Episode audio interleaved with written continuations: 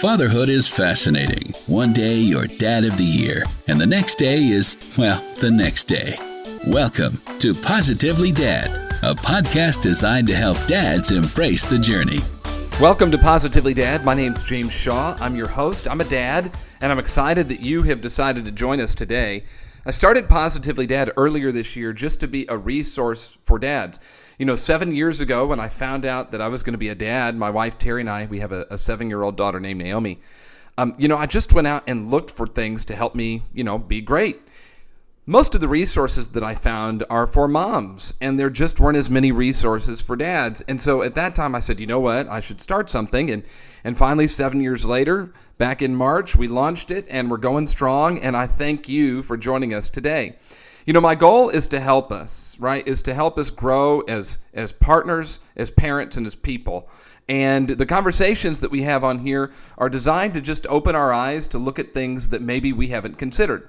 We do two podcasts every week. The one you're listening to now is is the more traditional one, and this is where I talk to an expert about something that we should think about. Every Thursday, we do our dad talk episodes, and that's where I talk to a dad about being a dad. So make sure you check out those too and um, and and the goal is just to help us kind of think differently because I find that our world opens up when we do that. So we're gonna have a cool conversation today, and then at the end of the podcast, my seven-year-old Naomi will join us to share her thoughts in the kids' corner. It's my favorite part. She does every Monday.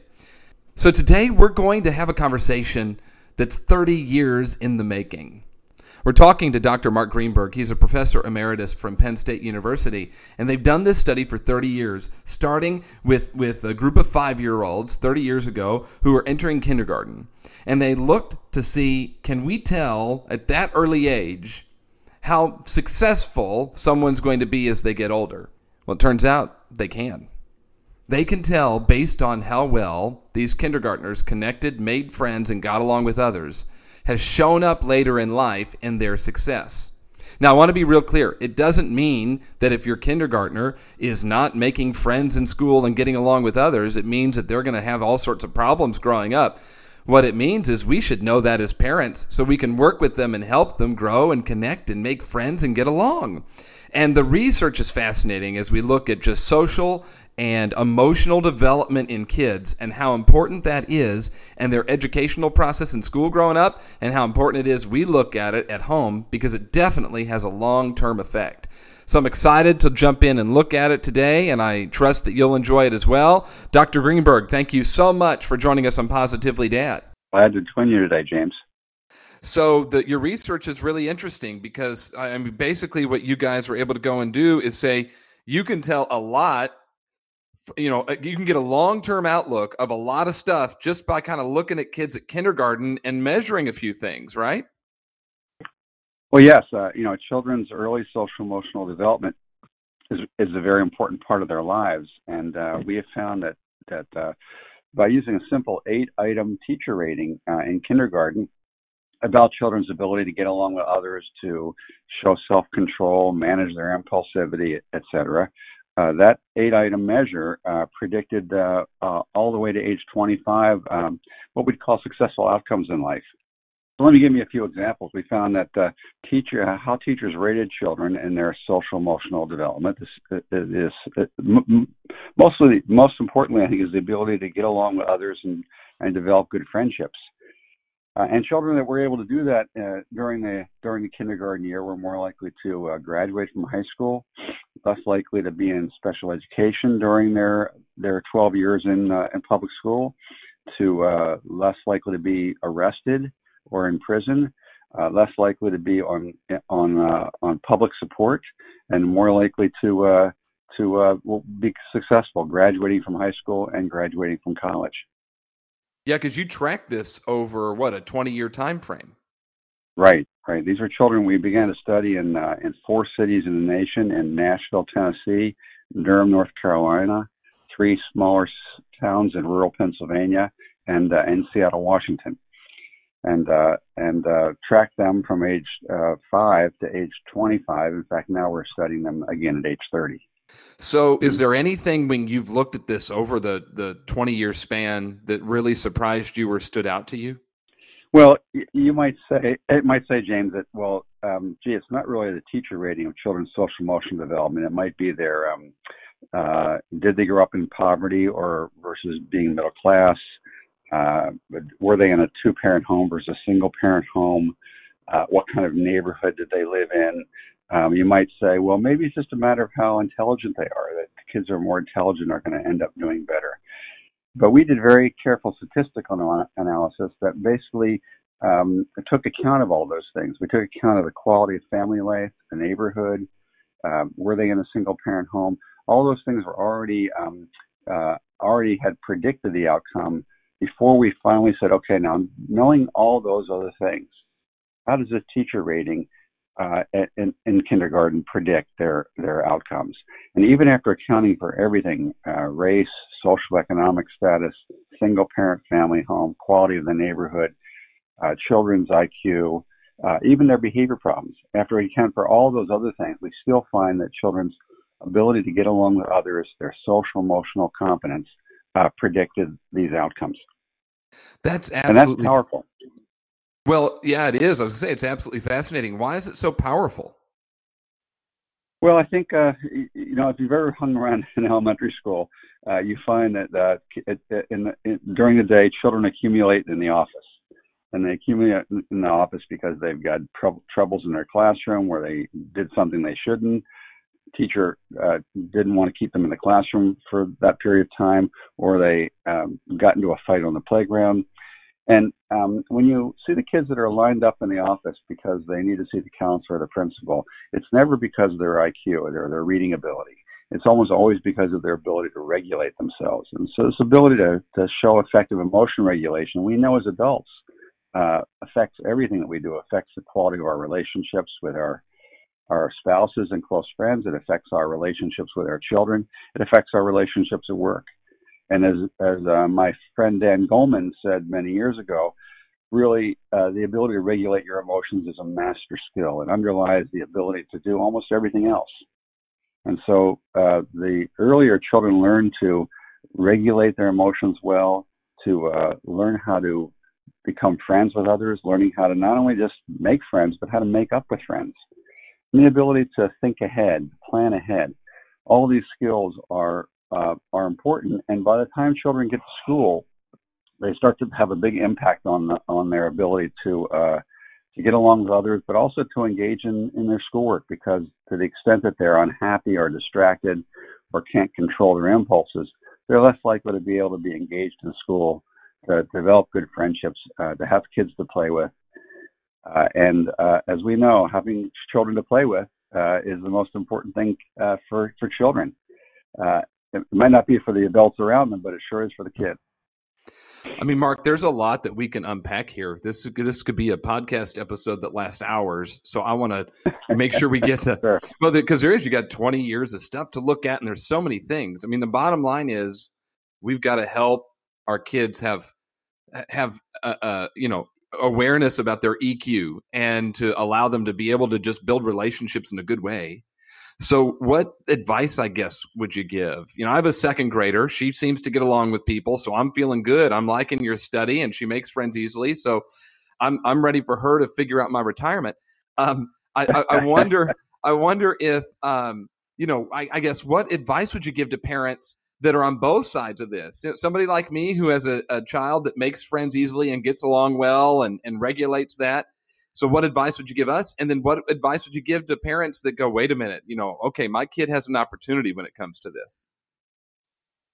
Well, I, th- I think uh, let's let's step back a little bit. Um, we found that by the age of five or six, uh, uh, uh children's pathways are pretty strongly set. That doesn't mean, first of all, that that uh, children can't change. In fact, we can talk about social emotional learning programs in schools and their effects uh, maybe in a few minutes.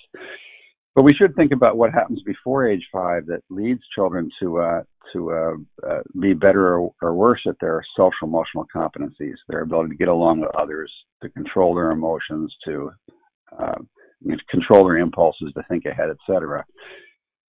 And we know that uh, children that have uh, secure attachments uh, in their early years, in the, in the first two or three years of life, are more likely to be those kids that have better social emotional competencies when they get to, get to school. So parents who are, are sensitive, responsive to their children's needs, uh, a model uh, effective emotion regulation themselves, are more likely to have kids that are going to turn out that way. Now we know there's lots of other factors other than other than just parenting that influence this. Of course, there are genetic factors, or what we might call children's temperaments. And um, as a parent of two two children, you you uh, you begin to realize that um, that their differences in temperament are very important to uh, to how they how they behave and what their outcomes are like. And and children really vary a lot in temperament in the same family. So while children's temperaments are important, we know that even for children that are more shy or children that are more outgoing, children that are, are more impulsive, that um, when we teach them social emotional skills, they can improve. So when we think about a child, let's say uh, in your daughter's classroom, who maybe is uh, a bit, little bit grumpy, doesn't get as long as along as well with friends, uh, who may be more impulsive, for example, talking out a lot in the classroom when it's probably not the right time, etc. We know that uh, that social emotional learning programs, which are now very popular in uh, many school districts in the nation, including Tampa, are, are have been instituting high quality evidence based social emotional learning programs. We know that those programs can improve children's uh, social emotional competence. We we know that just like we can teach children uh, reading or math, we can teach children the skills and the attitudes that help them to get along better with others. And so, what are some ways that we can do that? Well, i am the developer of a program called the PATHS curriculum. Uh, it's a program on social and emotional learning. It's been used in uh, over over 3,000 schools around the world. Uh, but there's an organization I'm one of the founders of called CASEL, uh, the Collaborative for Academic, Social, and Emotional Learning uh, casel.org, which is based in Chicago.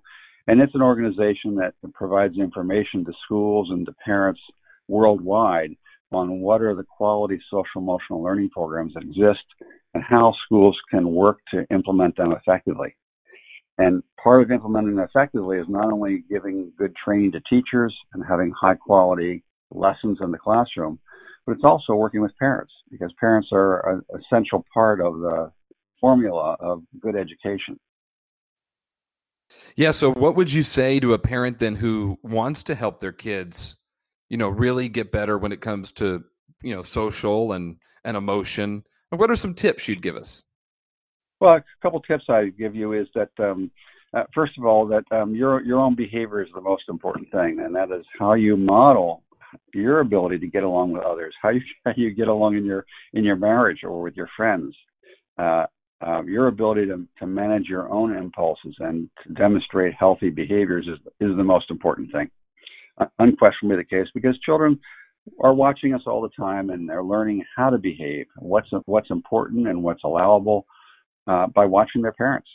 And we we all know that uh, as both parents and uh, because we can remember what it was like as children. Mm-hmm.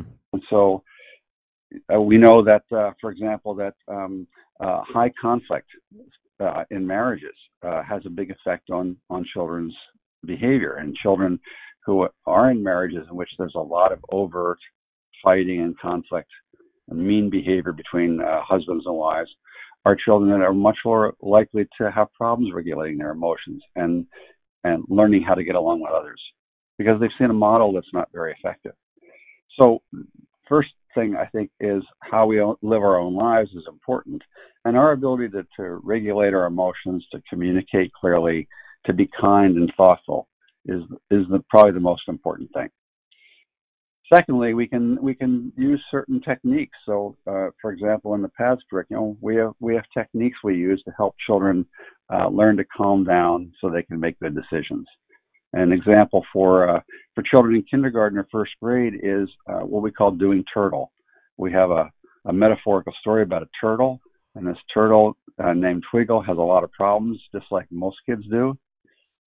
Sometimes he's impulsive, sometimes he isn't listening to his friends, and he learns how to uh, control himself by going inside his shell. Uh, and that's just a, a, a, metaphor for how to calm down and take some deep breaths so you have a pause between your impulse to do something and your ability to plan ahead and think, what should I really do? What would be the right thing to do in this situation? And we tell the story a number of times about the turtle, and children love it. And and then they learn to do turtle, which is really just crossing their arms uh, across their body when they feel they're about ready to do something that they shouldn't, or when they need to just take a take a deep breath and calm down because maybe they're feeling very angry, maybe they're feeling very sad, etc. And uh, parents can do the same thing at home. They can uh, use the idea of the turtle, and parents can uh, can cross their own arms and calm down when they feel uh, angry or upset or frustrated, and then say how they feel. So the ability to recognize and say how you're feeling in a relatively calm way, rather than yelling, um, is something that you can do once you recognize that you're you're upset uh, and uh, and you begin to calm down. And language is critical for children. So children who have a better ability to recognize and talk about their feelings are more likely to be socially and emotionally healthy and to get along better with others. Keys here are to two things. One is to be able to stop and calm down when one's feeling upset. And the second thing is when you've been able to become a bit calmer is to, is to talk about how it is that you're feeling and then think ahead and plan what can I do about it. These are cognitive abilities that take time to develop and they result from both modeling by parents and things that we can teach children also in schools. What you're talking about is awareness. We we're we've got to be aware ourselves first of all as parents when we're getting upset so that we can go into the shell, right? Think about the feelings and talk about it so that we can teach our children awareness about when they're becoming upset because what what I'm hearing you say is the ones who just can't become aware and and can't just kind of relax for a second and then respond. I mean, this is not just a five year old being a five year old. The the the inability to recognize that could have a long term impact. That's right. Exactly. I, I think you've you've put it very well, James. So okay, if if if if I don't know, I, I guess maybe my school doesn't have anything like that, and it's on me I mean, you're saying it's it, I've got to be the one. I've got to lead by example at home and have these conversations, and that's going to help my child be able to recognize it and pause and slow down. That's right. That's okay. exactly the case. What if I have a 12 year old? I mean, if I have a 12 year old and they, you know, they struggle with this, they get angry, you know, they can lose it. I mean, they're not five. And I, I look, I, you're not saying, your research is not saying that at five years old, we've determined whether or not your child's going to be successful. What you've said is here's some data that can help you become aware of what to work on and what not. So let's say my kid's 12 and I'm just learning about this. What advice would you give? Well, I, I guess a couple things. First of all, I would recognize that uh, just like a five year old or a seven year old has a lot of emotions all day long, uh, so do 12 year olds. And uh, learning to to to help them accept their emotions and separate their emotions from their behavior is important. So when a when a uh, when a 12 year old boy or girl gets very angry, uh, they um, they may do things that that they later regret, just like we as adults often do things when we're angry that we later regret. And so, helping them just to validate their feelings first of all, to, let them know that feeling angry is normal, that uh, they can talk about uh, feeling angry rather than just acting it out, and that um, anger is something that they can deal with. It, it isn't overpowering. It doesn't need to be scary. Uh, that uh, that you as a parent are there to talk to them when they're ready. Uh, and uh, oftentimes when people are angry, the other people get angry. So when children get angry, it, uh, often uh, sparks us to become angry ourselves. And then you know what things happen is things begin to escalate and gets into a giant argument and bad outcomes usually occur in families when there are when people are upset and they begin to argue yeah and so we want to we want to short circuit that and one way to short circuit that is to is to notice that your child is angry and and to say you know if i were in your shoes right now i'd probably be feeling very angry uh, and and when we're really angry, it's not a really good time to talk about this. Let's both take a break, and then let's talk about what what what happened. So we're modeling the idea that uh, we recognize how we're feeling. We model the advice of calming down first because uh, when people are very upset, they do things they regret, and and letting them know that um, that when the time is right, when he's calmer or you're calmer, it, it's time to have a discussion about this. Yeah, we're the example as parents. This is why it's called parenting, and so That's we, right. yeah, we get to take the lead and we get to, ex- to to be the example. What final advice would you give to these dads? Just just that they should know based on your years of research and, and studying this. Well, that that that that as you said, uh, there's two things. When children have poor social emotional abilities, their abilities to get along with their friends, etc., uh, it's a risk factor for for later poor outcomes. It isn't. It doesn't determine things. It's it's a risk factor, just like we think about uh, diet as a risk factor for heart disease. It's something we want to notice. It's a warning sign, and we want to work to improve it. And parents, fathers can do things at home that, uh, as we've said, by modeling effective behaviors, but they also can be advocates at, in schools and their communities for helping helping children. And uh, as the social emotional learning movement has grown rapidly over the last five to ten years, and now school districts around the nation are adopting social emotional learning programs, it's important for parents to be active with their schools. And if your school, for example, doesn't have one for your daughter, I'd be going to the school and asking, uh, what's the plan for social emotional learning in, in, in my child's school? And being So- an advocate for this being an important part of education, just as important as, as reading or math or science and technology, is the ability for us to get along with others and learn how to engage in, in our attention and learning. And when we're upset or distracted, or not feeling we belong to, uh, well at the school, with, that we can trust teachers and that uh, that we're going to have good outcomes. If we don't feel those things, we're not likely to engage very effectively in learning because we're distracted and unhappy. And so, helping children to, to uh, learn how to regulate those emotions, to feel that they belong, that the school is a caring place for them, especially as they get older, is critical to uh, having successful outcomes. Well, I think you've given us great advice today to think about, and probably something we've not thought about before. We go to schools, we can learn to read and write and do well. And really, you're saying that our ability just to get along with people and handle our emotions is just as important as knowing what two plus two is. That's right. It's the master skill. And if you look in, in, in industry in the United States, what you'll see is that uh, leaders of uh, large corporations are very much behind this idea because they know that the reason that uh, people don't progress often at work is not because of their technical skills, their uh, their computer skills or other kinds of technical skills, but it's their ability to work well with others, especially to work well in groups, because so much of work uh, in the adult world is is problem solving in, in groups. And, and if you have an inability to learn to know how to work well with others, to manage conflict uh, at, uh, at the work site or at your office, uh, you're likely not to succeed, not like not likely to progress. And we see that people that progress further in their jobs are not necessarily people that have the best technical skills, but have the best people skills.